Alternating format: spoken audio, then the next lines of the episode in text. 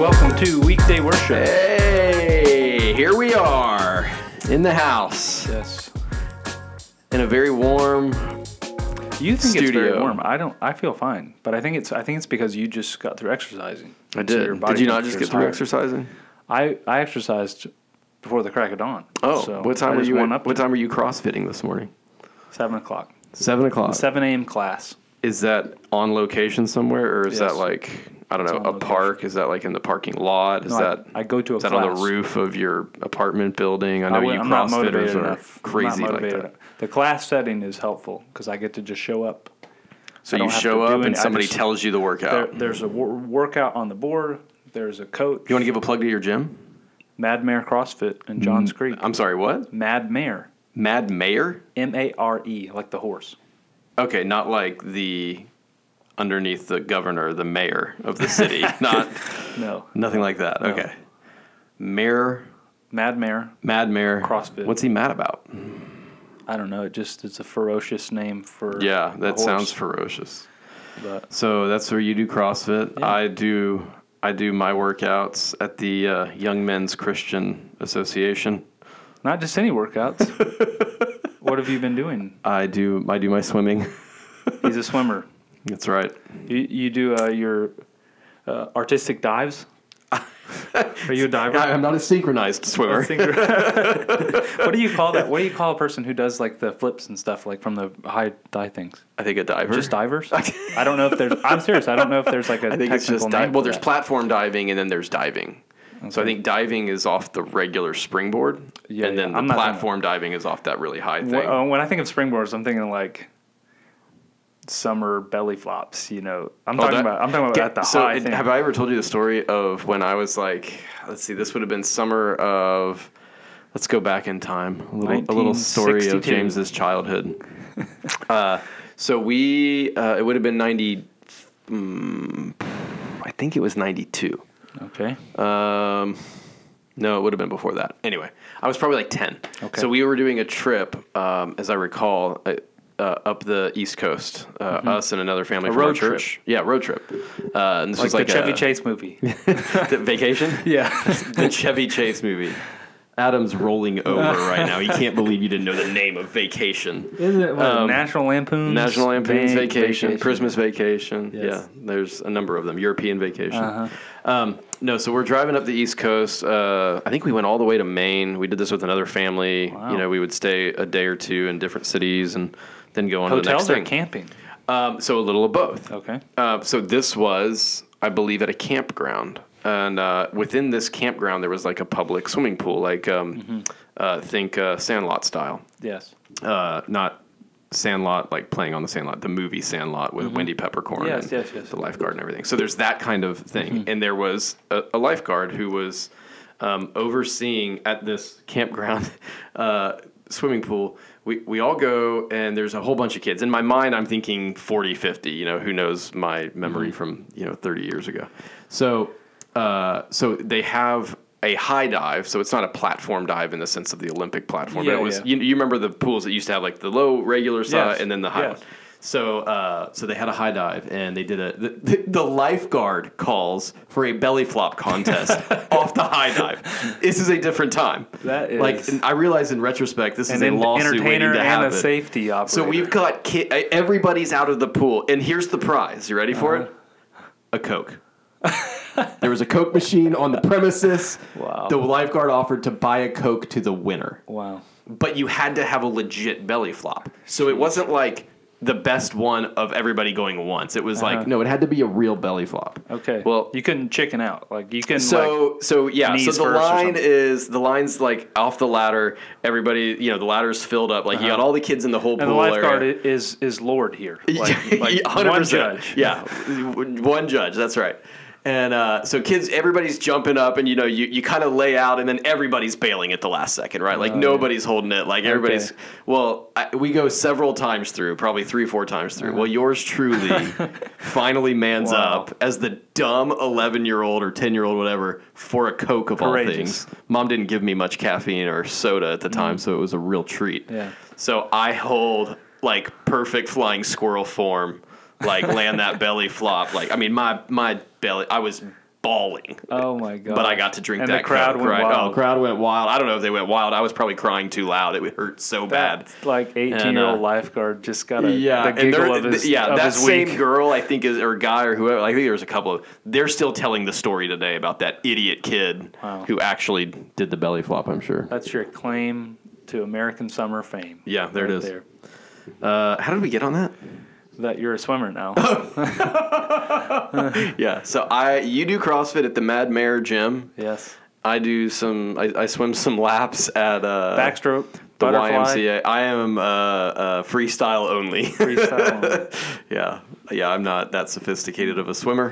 He's And, working uh, up. He's gonna uh, try to enter a competition or two. Uh, no, there will be none of that. None of that. So uh, anyway, hey, I forgot to tell you last week about this. I wanted to mention this on the podcast. So uh, a few weeks ago, I'm having uh, coffee with Joey uh, uh, Joey Greer at uh, Forgotten Coast. So. Um, I've now been to Forgotten Coast, your place, twice, which Yeah. is no longer Forgotten Coast. They forgot their name and they changed it Mm-hmm. to what is it now? I don't know. I haven't been there in a while. Oh, yeah, I've been honestly. there in a minute. Okay, it's break or something like that. I like told that. you I'm on a. New, Yeah. I, I have a new. I'm on a new. Oh, kick that's at right. the What is moment. it? It's uh, The boba tea. the boba tea. Yeah. You and your new trend. Yeah. Okay, so I go to Forgotten Coast, and I don't know what to get. They've got things on the board, and I, you know, Mm-hmm. I, they're too, they're too s- cool for me to even know what they are. Uh-huh. So I just go, well, uh, I, Give me a glass of milk. I hear no. I keep hearing about like I hear all these language like you know cold brew, dr- cold drip, Uh-huh. pour over, da da da. So I go, oh, just give me a pour over. I don't even know what that means at this point. Uh-huh. So I go sit down. Lady brings me a pour over. You know what a pour over was? it was a mini. It was basically the hotel size, hotel room size pot of coffee Oh for me to pour into my own mug. Is that all a pour over Alright, is? no, no, no, no. Because I was like, this is just coffee. You're ju- you're Why just, did you just give a describing the way it was presented to you? That- so was it made in a special way behind me out of sight? Yes, yes. It It, probably was. it probably took a minute for them to whip up. It did take a minute. Yes. So But I was like, when I got it, I poured my own cup of coffee from this Yeah, yeah, personalized they- coffee yeah, pot they into my you a, mug. a little a little on a little serving wooden- tray, yeah, a little it- charcuterie board. Yeah, it used to be a cedar plank salmon board, I think. yeah. I don't that's, know. That's like a And- hipster trend for coffee right now is to have that. And so they brought it out, and I pour, I'm like, wait, this is a pour over. Co- I think I'm doing the pouring over, Mm. and it's just coffee poured into my mug. That's called just you know No, a cup some- of coffee where I come There's some from. real craftsmanship going in behind the scenes. Oh, come but on. but that What- is a little much. I agree. I what agree. happened It's a little behind me much. that I didn't see? What The- what what artistic flair did I miss? just uh, you got to go to Forgotten Coast again and watch them. Watch them behind the counter make the pour over. Make the pour over. Yes. It's something more than pouring coffee into a cup. Yes. Okay. That, that it's specialized. Because I, in my mind, every morning I now have a pour over that I make at home Oh, on my Mr. Coffee, on my Mr. Coffee Oh coffee maker. gosh. Uh, right. So anyway, we wandered. I don't know how many where we're at, but we wandered. we. All right, so I do CrossFit. James swims. Why, why do you keep coming back to that? I'm just I'm just recapping him I'm the still waiting. here. I'm still waiting on my gift for you. Caleb promised when I started swimming that he was going to buy me jammers for my Oh, for yeah. my next gift. I I literally I just wait for your birthday. I Jammers for have- those of you. I what are have a- jammers for those for those listeners who don't know? the the tight like they look like little biker shorts uh, that swimmers wear. Yeah. In order to to stay. Yeah, they're basically spandex as a Yeah. swimsuit. Yes. And you think you're going to get me jammers, Oh yes. or you think I, should say different? You think I'm going to wear the jammers that you note get me? on my phone right now that's titled James' birthday and different things that I have ideas for getting you. This is the hey. This is this is so nice. I'm going to forget about your non-correspondence with me that we talked about last week. Yeah. You Thank know, you. I like I like You got to a give whole good gifts. You got a note. You do give good gifts. Yeah, you're a I thoughtful think about gift it. giver. I think about it. I appreciate that. Yeah. All right, what are we talking about today? We're moving on to another uh, figure. Uh, yes. we're we're talking about figures from church history, and we kind of skipped like two thousand years. we went from Perpetua at the end of the second century Yeah, to, to, uh, Dietrich Bonhoeffer in the uh, beginning of the 20th 20th. century. yeah. So and now we're going to move backwards to an almost kind of overlapping almost with yes, Perpetua. very close, very close to Perpetua. Uh, yeah, we we've been talking uh, kind of saints from the past, people to to look at their life and be inspired by, while also realizing they had their own faults too. Um, we're trying to let people be who they are in their own time and place, um, which is part of studying church history. Is realizing they were sinners like you. You know, I always you always wonder about this. What are people going to look at? Uh, look what I write and do and stuff. You know, two thousand years from ago, if anybody digs it up. You know. Yeah. What are people going to be like? They're, they're going to be like, gonna I hope that guy this." never wore those jammers. Yeah, they're gonna be listening to this podcast and be like, "Oh my gosh, yeah. should we even put these guys in Yeah, the these history guys are text?" so like like profane.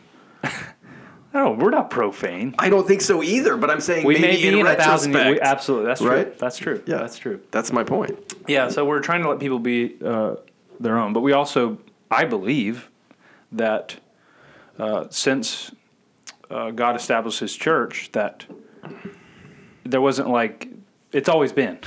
There's always been a steady stream of God's people in every age, um, and uh, even age is not our own. And so, looking at the story of You might really call it a church- uh, a remnant. Sure. Yeah. Yeah. A remnant for sure. Uh, but I want to look at. Uh, but this is our story. I mean, these people are our brothers. They're our sisters. These are our heritage. Um, and I think they can. I think it can do us good to both look into a context not our own and find points of contact and similarity and encouragement across those times. Yeah. So we're looking at a man named At one time, at one time, you said your favorite of the early church fathers.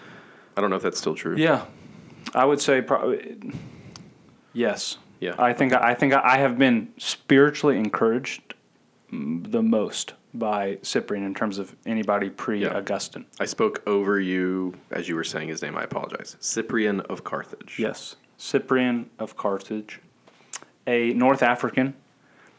Uh, Carthage is in North Africa. It's kind of modern day Tunisia, which I'm going to be honest, I don't know where Tunisia is in Africa. It's on like the northern, northwestern tip of Africa. Hmm, a scholar. Well, it's like two countries above Burkina Faso, I think. Maybe Okay, three. okay, yeah, yeah. Yeah. Yeah, so you've been in the region. I've been in the vicinity. I've probably flown over, maybe. Well, I don't know if I've flown over it. And anyway, yeah. Well, I don't even know where it's on the map. It's so- actually, uh, if you go to the North African tip, so uh, we're going through Acts, right? Paul's about to have his shipwreck, I think, on Malta, right? So Yes. Malta, it's so you have, I can't remember what body of water that is, but if Malta is kind of the southern tip of Italy, uh, or like an island off the coast of Italy, and uh, just it's like right in between the, the southern tip of Italy and the northern coast of Tunisia and Africa, Yeah, Africa yeah, there. So, yeah, sure. so it's really close to, to Malta there where we will read about Paul's shipwreck. Yes. So Cyprian is born in 200 AD. Uh, so this is he's born at literally the the opening of the third century uh, in North Africa, and I think this is important. Like uh, what I'm about to say, I found this really helpful for some misconceptions about Christianity. A lot of times, people think when they think Christianity geographically, they think Europe. Like there's a lot of focus on you know it's Europe. You hear you know people trying to make arguments that Christianity is really a predominantly white person's religion. You know in its origins. Yeah. And uh, the the story of the early church just debunks that historically. Yeah. Uh, pretty emphatically. So obviously the church was founded in the Middle East, Mm-hmm. uh, but its growth. Primarily, one of the biggest places it grew was in North Africa. I mean, Yeah. some of the most important hubs of Christianity were in North Africa, Alexandria and Carthage here. Yeah. So like And- Tertullian, Origen, Yes. uh, obviously So, uh, Augustine in the fourth century. You've got so T- Tertullian, who came before Cyprian, Mm-hmm. um, was a North African bishop. Then you have Cyprian, obviously, and you have Augustine. So, I mean, we're talking about some of the most important, both people in terms of Christian leaders in the church. And oddly enough, like I mean, Augustine obviously being the foremost historical figures and the most Yeah, well known of the of most all of important them. Christians, probably. Right, and Augustine. I mean, you're talking about the father, in many ways, of Western philosophy and Western civilization in a lot of ways. yes. So even that which we think of as white man's religion or uh-huh. or Western or of European or Western, Uh-huh. Western culture. society, so much mm-hmm. of that is shaped by the thinking Yes. of Augustine. Yes. So, just both in terms of influence of really influential people and masses of Christians, North Africa becomes a very important mm-hmm. origin story for the growth of, of Christianity. Mm-hmm. And Cyprian is obviously a part of that. So, Cyprian is born in the beginning of the third century, 200 AD, and he's born into a, a very wealthy and powerful family. Uh, he was upper class for sure. not not unlike Bonhoeffer we talked about last week. Yeah, in his yes, similar, similar for sure. And Cyprian is born into a pagan family, not a Christian family. He wasn't born into Christianity, and uh, he was definitely, at- from looking at his writings and what he says about himself, he was very highly educated. Um, Many think he you, before he was a Christian, he was he was a lawyer. He was uh, high up in the law. What, did he go to Alexandria for? Edu- I don't know. That was I sort of didn't the see that. educational We don't- center, right? Of yeah, the- we don't we don't know. He doesn't give a lot of his education like credentials. Um, we just know from his the way he was writing. uh, You had to have a very good education and some Mm-hmm. Yeah. of the um, Okay. things he was doing. So very highly educated, and um, uh, so he he lives most of his life not as a Christian. He doesn't get converted until he's 46 years old. Um, so born in, in 200 AD, he gets converted in 246 uh, AD, uh, and his conversion was super slow. Like it wasn't like a big dramatic. One day he encountered the gospel, and the next day everything changed. He really struggled with it, uh, kind of coming to it and accepting both in, as a thinker, but also as knowing what he would have to give up. So it was very. It was a slow cooked conversion, similar to Augustine. Augustine had the same thing. Yeah. Well, and like you would probably think about the the general experience of um, let's say cultural elites in our society who are well educated and intellectual elites and that kind of thing who who come. I mean, you had mentioned a few weeks. Uh, oh no, recent sermon you preached. You had talked about.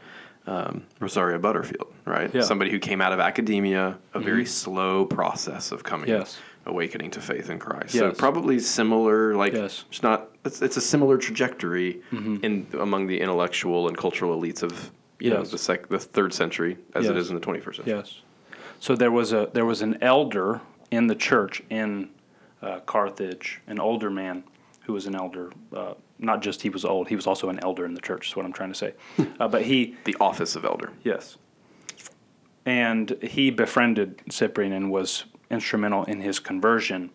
Uh, and one of the things that uh, he really struggled with that started to push him towards conversion, uh, Cyprian, is his dissatisfaction with with his wealth, with a life of uh, a life of kind of wealth and luxury, and it not being everything he thought it should be for him. Like that was a, that mm-hmm. was a big part of his kind of coming to the end point of himself Yeah. in some ways. So so listen to how he writes about it. He says he he asks this question. He says, "When does he learn thrift who has been used?"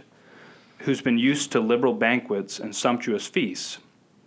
He goes on, such a one enjoys no security either in his food or in his sleep. In the midst of the banquet, he sighs, although he drinks from a jeweled goblet. And when his luxurious bed has been enfolded, his body languid with feasting in its yielding bosom, he lies wakeful in the midst of the down. Nor does he perceive, poor wretch, that these things are merely gilded torments, that he is held in bondage by his gold, and that he is the slave of his luxury and wealth rather than their master. So he's he's basically saying, I, I'm starting to realize, even though I these all these things are super enjoyable, I'm enslaved to them. I'm enslaved to them in some ways. And and he goes on, he says, How can they follow Christ who are held back by the chain of their wealth? They think that they possess when they are rather possessed. He was the head of uh, Tyler Durden, who said in the movie Fight Club or the book Fight Club, the things you own end up owning you. Hmm. You were waiting for that Cyprian, Brad Pitt, Tyler Durden sort of Hey, that, like uh, connecting of the dots to There you happen go. today. I know. There So, you go. Yeah, so so he's really he's really mess he's really kind of getting to the end of his own There's an almost Solomon, pleasure with himself. Yeah, it's like a Solomon Ecclesiastes kind Yeah, of yeah. insight. You know. Yeah, and but through this elder, he eventually becomes converted, and this is this is uh, Cyprian writing about his conversion. He says, "quote For as I myself was held in bonds by the innumerable innumerable errors of my previous life, from which I did not believe that I could be possible." Possi- okay, from which I did not believe that I could by possibility be delivered, so I was disposed to acquiesce in my clinging vices. And because I despaired of better things, I used to indulge my sins as if they were actually parts of me and indigenous to me. But after that, by the help of the water of new birth, the stain of former years had been washed away, and a light from above, serene and pure, had been infused into my reconciled heart. After that, by the agency of the Spirit breathed from heaven, a second birth has restored me to a new man. Then, in a wondrous manner, doubtful things at once began to assure themselves to me, hidden things to be revealed, dark things to be enlightened. What before had seemed difficult began to suggest a means of accomplishment. What had been thought impossible to be capable of being achieved, hmm. so that I was enabled to acknowledge what previously, being born of the flesh, had been living in the practice of sins, was of the earth earthly, but had now begun to be of God, and was animated by the Spirit of holiness. And he goes on to say, All our power is of God. I say of God.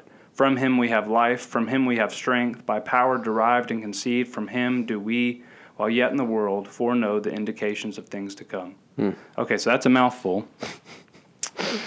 there's some beauty in Um, there's so much of that. Like, like I, I mean, that first part where he's talking about clinging.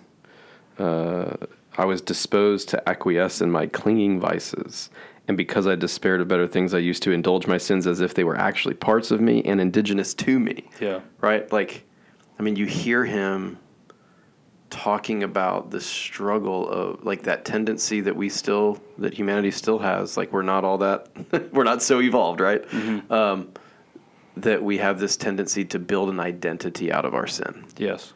that that our sin becomes so familiar and it feels so native to our personality that we cannot even imagine being without it Sin was more than mere acts, it was a state of being for him. Yeah, yeah. I was. Uh, I, I shared this with uh, one of uh, my cohort this week. We were talking about John five, and um, uh, I had watched the uh, an episode in The Chosen, uh, the second season. I haven't actually finished the season, so I was I was returning to it and, and picked it up and. I think it's like episode four or five, and it's telling the story there, or showing the story of John chapter five, where you have this crippled man at the at the pool of Bethesda in the in the in the temple, kind of uh, in the colonnade or whatever, and and every time the water gets stirred up, the the the, the cripples and the lames and the beggar, like they all try to get into the water where they're going to find healing. And for 38 years, this man lies an invalid and can't get to the into the water and can't get healing. And and Jesus comes up and and Jesus is going to heal him, but Jesus' question to him is, "Do you want to be healed?" Mm-hmm. Which is such a seems like an almost patronizing question to a Yeah, man yeah. who's been crippled for 38 years Yeah. And uh, and so we were just talking about that question, and, and it's interesting to read Cyprian's insight here because one of the questions we were just talking about together is what like there's a real question of like do we actually want to be healed? Can Yes. we imagine being so alive to God and allowing God to do such a work in our heart that the sin or the things that cripple us internally, behaviorally, whatever, like do we actually want to be healed from it or do we identify with it so much Yeah. that we don't want to be apart from You it see without this. it? You see this really played out more in Augustine in the Mm-hmm. Confessions, where he he really wrestles with. I really love my sin, and I don't know if I want to do this. Right. Like, I don't know if I want to be transformed in this way. Right. Um, and so, and so Cyprian here is he's recognizing that enslavement Hmm. and saying in his conversion when he's finally convert, converted, it's not only that he's forgiven, it's that now he feels the new power of grace within him. Mm-hmm. When he talks about what things that were things that I could that I failed at Mm-hmm. all the time, now I can start to see the power to accomplish them. He sees a Mm-hmm. he talks about the new man. He sees this kind of transform transformation of who he is he is by nature Mm-hmm. at this point with new power to fight sin in ways that was impossible to him Yeah. before. I like. I, I wonder. I, I, I don't know if I'm reading into this, you know, more than maybe I should, but like sometimes I think when we, it's like we'll, we'll, we'll think about the idea of like when somebody's wrestling with the reality of Christ and, and the claims of Jesus and, and they're thinking their way through that and they're having a hard time just willfully deciding I want to follow Jesus because they're concerned about what all that might mean and Mm-hmm. and do I have to believe this thing over here to follow Jesus or that thing over there that I, I'll feel intellectually silly or Mm-hmm. whatever and and some of that it's like it's like we want people on the front side of Christianity want to have all the questions resolved before they would say yes to Jesus Mm-hmm. and I wonder if it's like I, I I think so often we try to make too many other points like we have to make other dominoes fall before they can follow Christ. When if you'll mm-hmm. just make the if the if if it just becomes about a person deciding to embrace and follow Jesus, whatever that means, not knowing what it will mean, Yeah. but deciding that it doesn't matter what it means, I'm going to follow Jesus. Mm-hmm. And then it's as you do that and you step into life with God and you you you you willfully along with in this intellectual sense and then the willful sense and the emotive sense you put your weight down on Christ and you go I'm going to go all in here and then this newness starts to emerge Mm-hmm. right it you don't get it all uh, prior to Yeah. a decisiveness to follow Jesus Yeah. This comes from faith. right from the be- from the beginning of faith. Yeah. You start to see this new man form. Yeah. Now, and what's beautiful about all that is that Cyprian at the end here says that's all of God. yeah I mean, Cyprian is he is attributing all of this not to himself and kind of figuring it out, Mm-hmm. Yeah. but to uh, all of my power is from God. Yeah. All of our holiness is from God. He's derived from conceived from him yeah Yeah, it's beautiful it is. Okay, so here he is, a brand new Christian at 46 years old, right? Which, by the way, can I just make a point of reference to your sermon on Sunday while we're talking about this as his, his conversion? I just loved the emphasis on the absolute stunning miracle, not just of the crazy testimony, Mm-hmm. but of anybody who has the quote boring testimony. Yeah. The miracle of grace of being raised in a family in a stable home, being what did you say? Uh, not just uh, the grace of The grace of being from many sins, not just out of many sins. Yes, yes. And that so resonated with me because I feel like in so many ways that's been my story. Like I, I had the grace from God of being saved from so many sins. I've committed my fair share, don't get me wrong. But and I and my struggle obviously rages on. Um, but but I, I want to like I, I love that emphasis of, of what he's saying here that it doesn't matter what kind of person that miracle is wrought in it's a miracle for everyone who experiences newness Yes. of life in Christ. There, again, there's So- there's such a supernatural vision of what salvation is Yeah. here that we we've got to emphasize and Yeah, yeah, recover yeah. and think through well.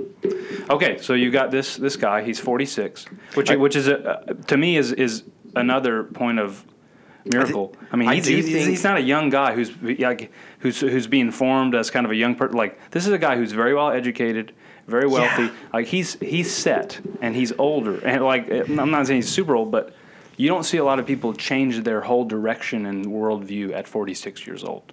Yeah. And 46 was older in the third century than it is Oh, for today. Sure. Yeah. definitely. So- definitely. Yeah. Okay.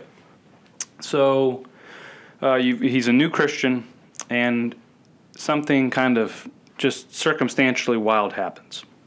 Uh, He's he's very well known in the church because he's such kind of a hope, uh, high profile conversion. He's very smart. Um, those He's, sorts he's, of things. he's the Kanye of the third century.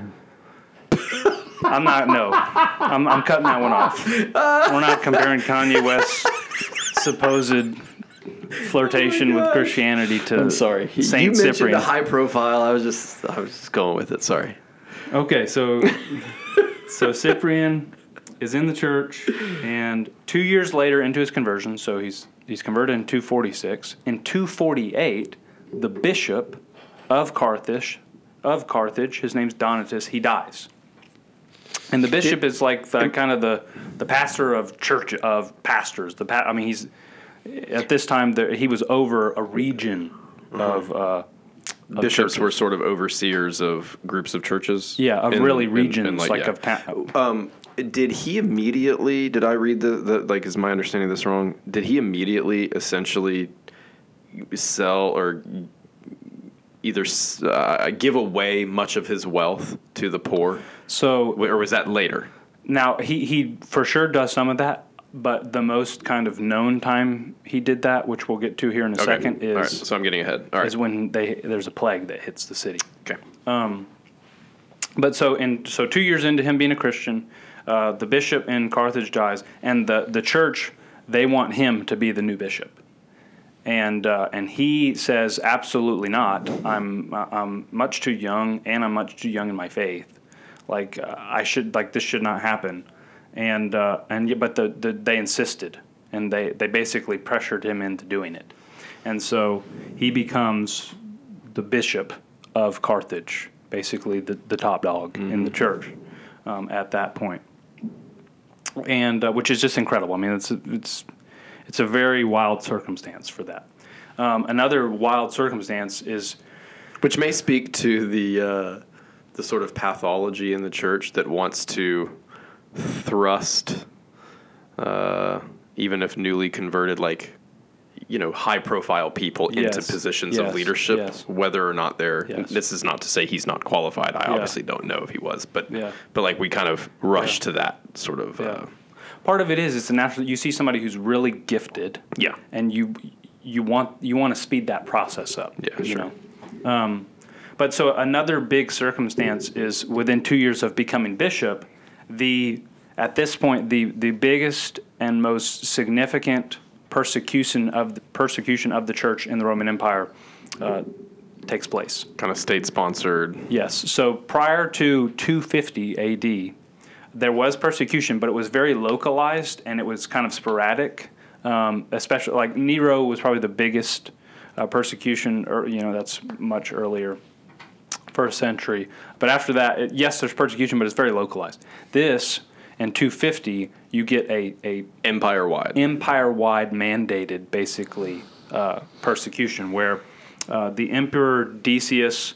Uh, he wants to kind of reinforce the pagan system um, in order to, to please the war gods. And uh, he basically demands that every citizen must make sacrifices to him and the pagan gods. No questions.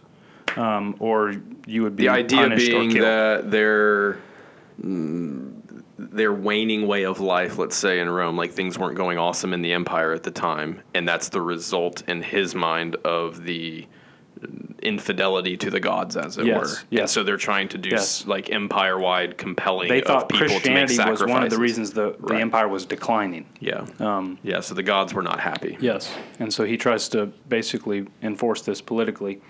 And this lasts for about 18 months. And uh, during that time, Cyprian decides uh, to flee. So he flees and he kind of goes into hiding, but still still tries to manage the church through letters from hiding.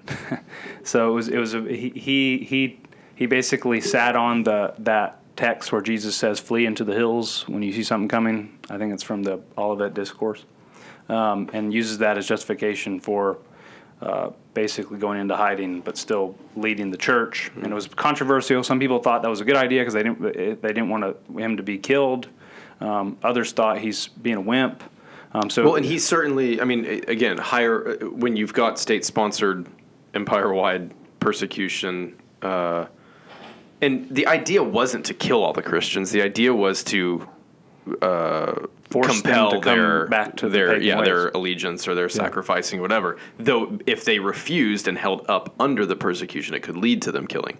So Yes. for somebody like him, he's at greater risk as a high profile individual and a high profile leader Yes. in the church. Yes, and and again, he's brand new at this. He's barely a Christian. Like, it's a couple years in, and he's having to to make these decisions. Yeah. Um, but so he flees. This is one of the reasons why we have so much from him is because we have a lot of those letters that he was writing, um, which is we have a lot of material from him. And uh, so after 18 months, that persecution ends. Um, I think I, I didn't look into this more. I forget. I, I think the emperor got killed in battle, and a new one was more lax who came in. Um, but so Cyprian, comes back, and a, a, a very important controversy within the church broadly takes place, which Cyp- Cyprian is at the front and center of. And thank God we've settled this one.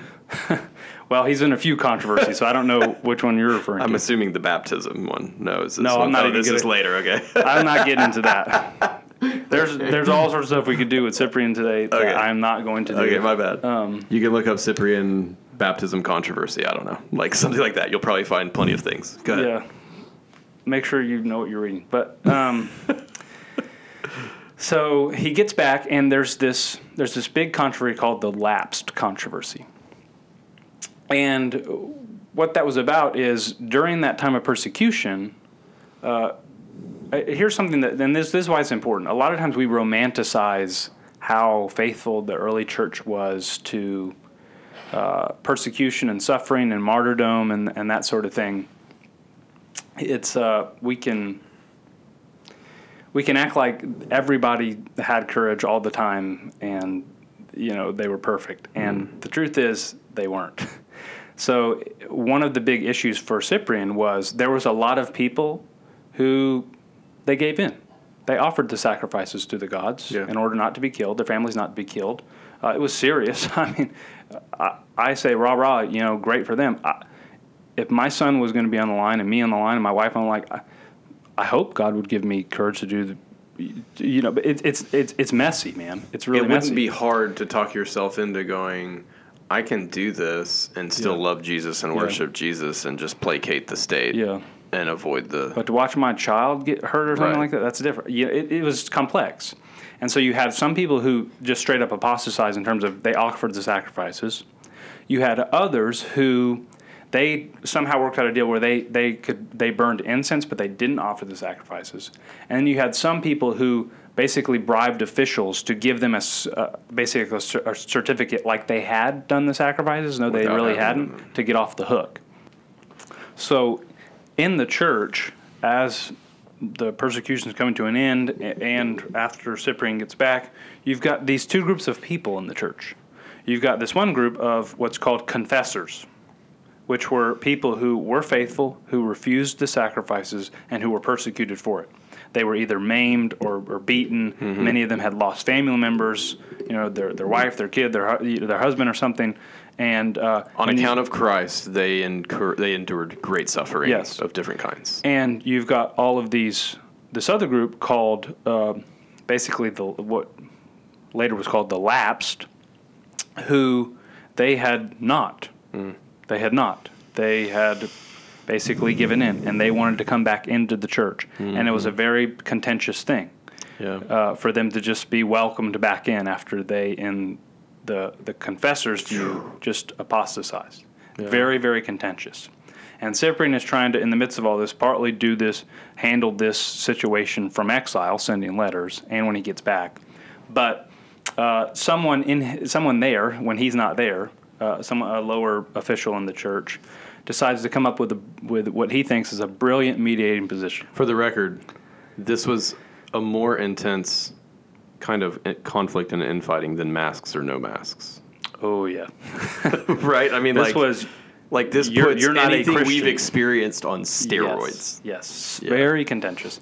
And so this uh, this lower official in the church decides to come up with this mediating position, uh, basically where where those who were confessors who had endured the persecution could give out certificates to the lapsed, basically forgiving them and letting them back into the church. So you basically had to get a certificate of forgiveness, called a certificate of peace, um, from a confessor if you were a lapsed, to be gotten to be brought back into the church. Okay, Cyprian was a was he was not into this. He did not like this, but it but by mob basically rule, this became the thing. And this was a larger problem than just Carthage. This was going on all over the Congregational governance. Sure.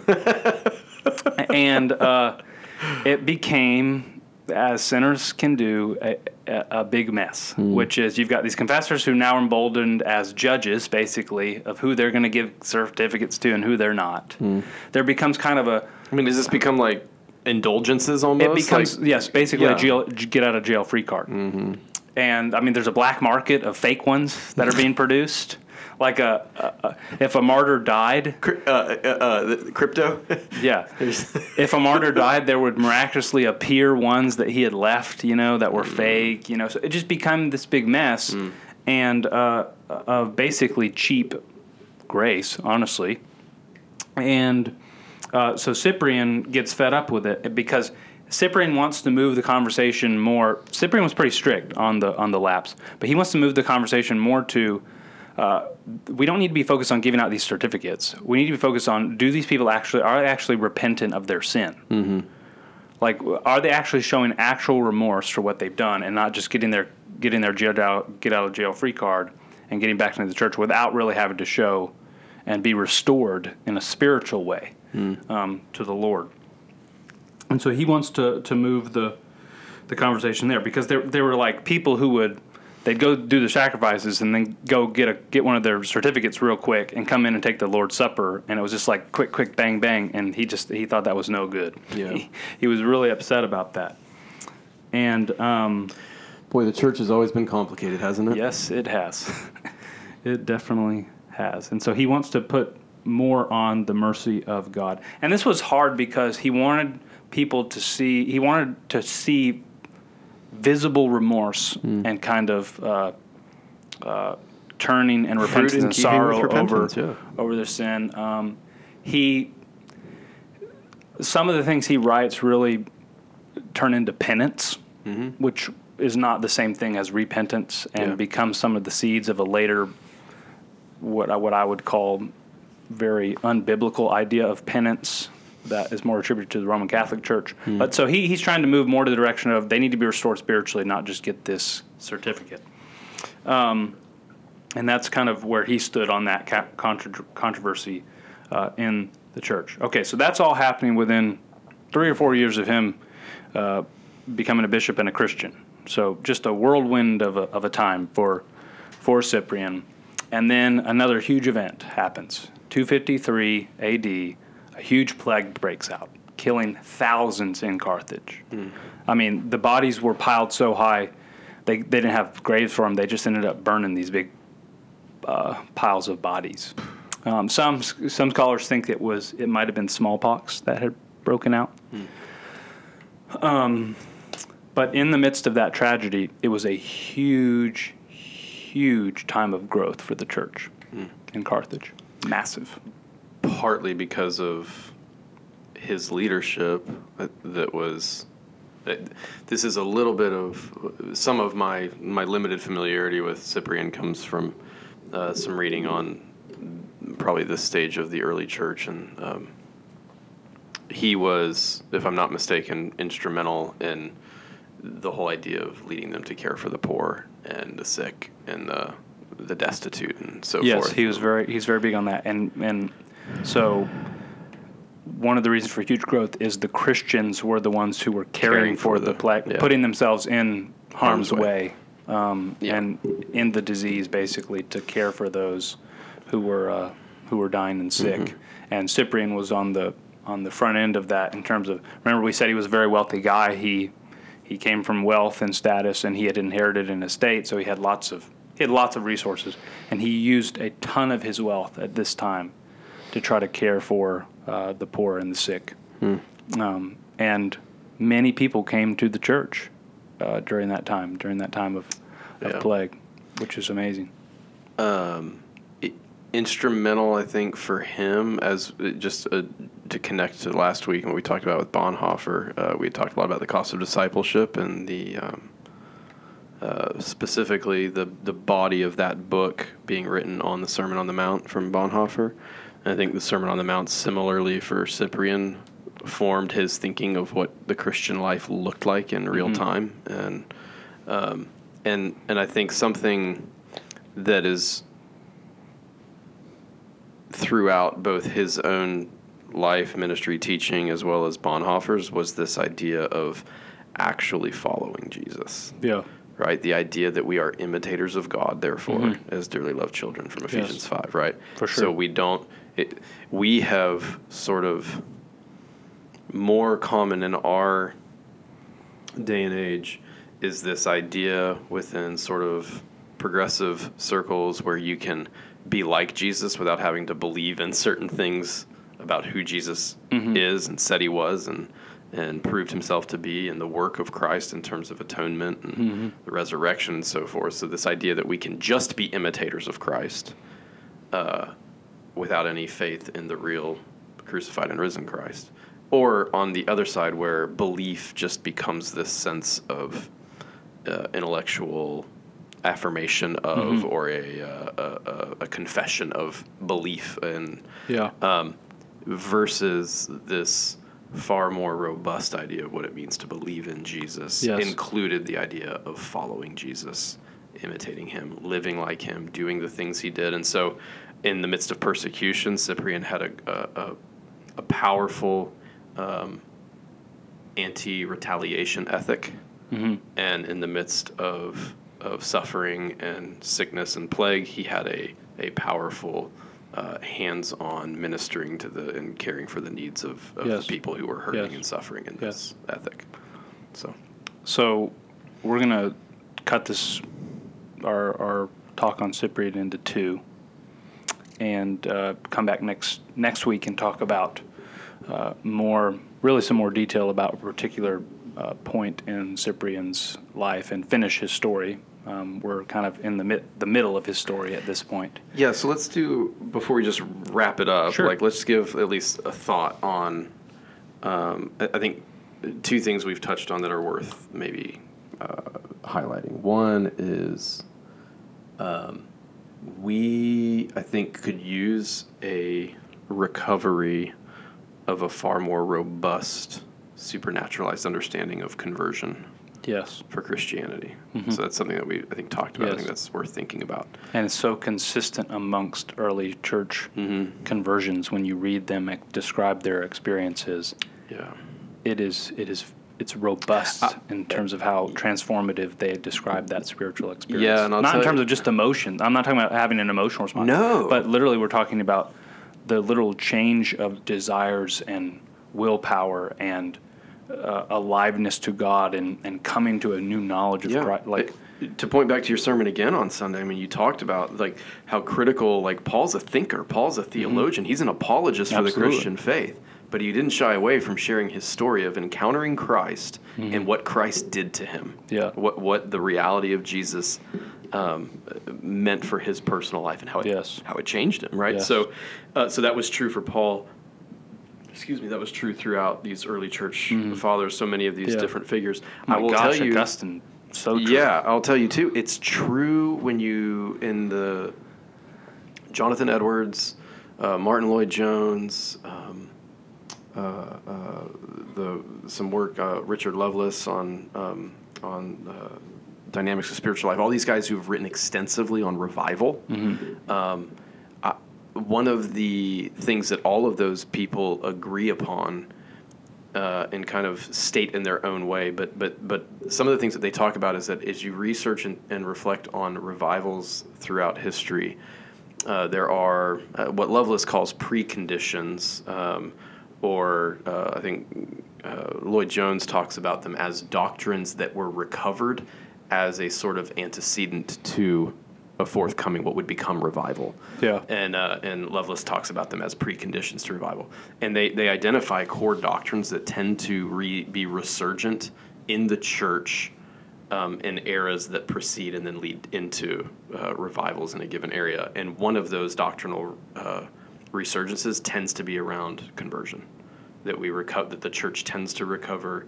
A, a much more supernaturalized view Yes. of of what conversion is. Yeah. That it's not a decision, Yeah. just that we make. It's not it's not about you know saying a prayer. It's not Yeah. about this, but we actually start to recover the sense of regeneration, life Mm-hmm. from God, um, and and and uh, a new spiritual reality, a spiritual life coming to a person in their formerly naturalized state. Yeah, and it doesn't have to be at the expense of or juxtaposed to having a robust intellectual side of the faith. right. So there's a there's a guy who I've seen do this multiple times, and it just so encourages me.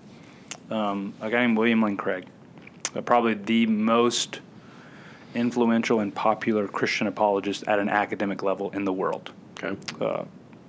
Two PhDs at top universities in the world. He's debated I, just for the record, that's only two more than me. I just want to say, like, Two it's, more than me too. It's so- not that far Two ahead. more than me. Yeah.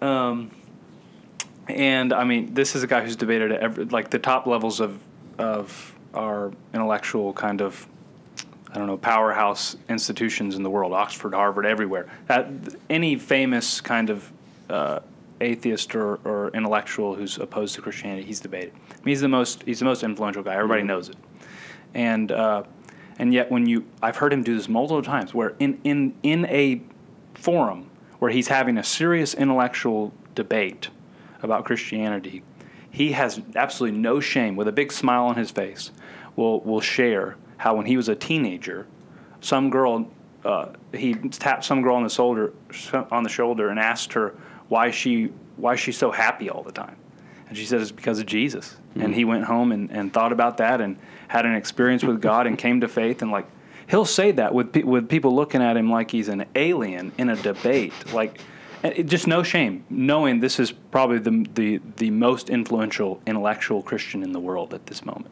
He just has no he sees no conflict between those Right. two. I saw him do that with, on the ben shapiro show a couple years ago where they him and ben were debating uh, judaism and christianity. And ben just asked him so in the first place why are you even religious? And he just with a big smile on his face tells this story you know we need that sort of recovery of i don't have to be embarrassed about my testimony like these two things do not have to be in i don't ha- and i don't have to choose either one Yeah. you know Yeah, um, that's, that's just so that's so important So it's funny that you mentioned that.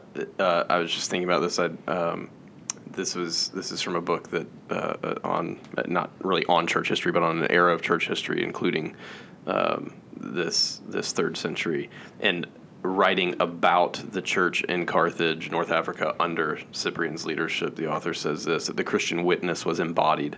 Its eloquence. So I love the way he uses this word eloquence because he's talking about their behavior, not their articulation of Christian theology or doctrine. He's talking about their witness.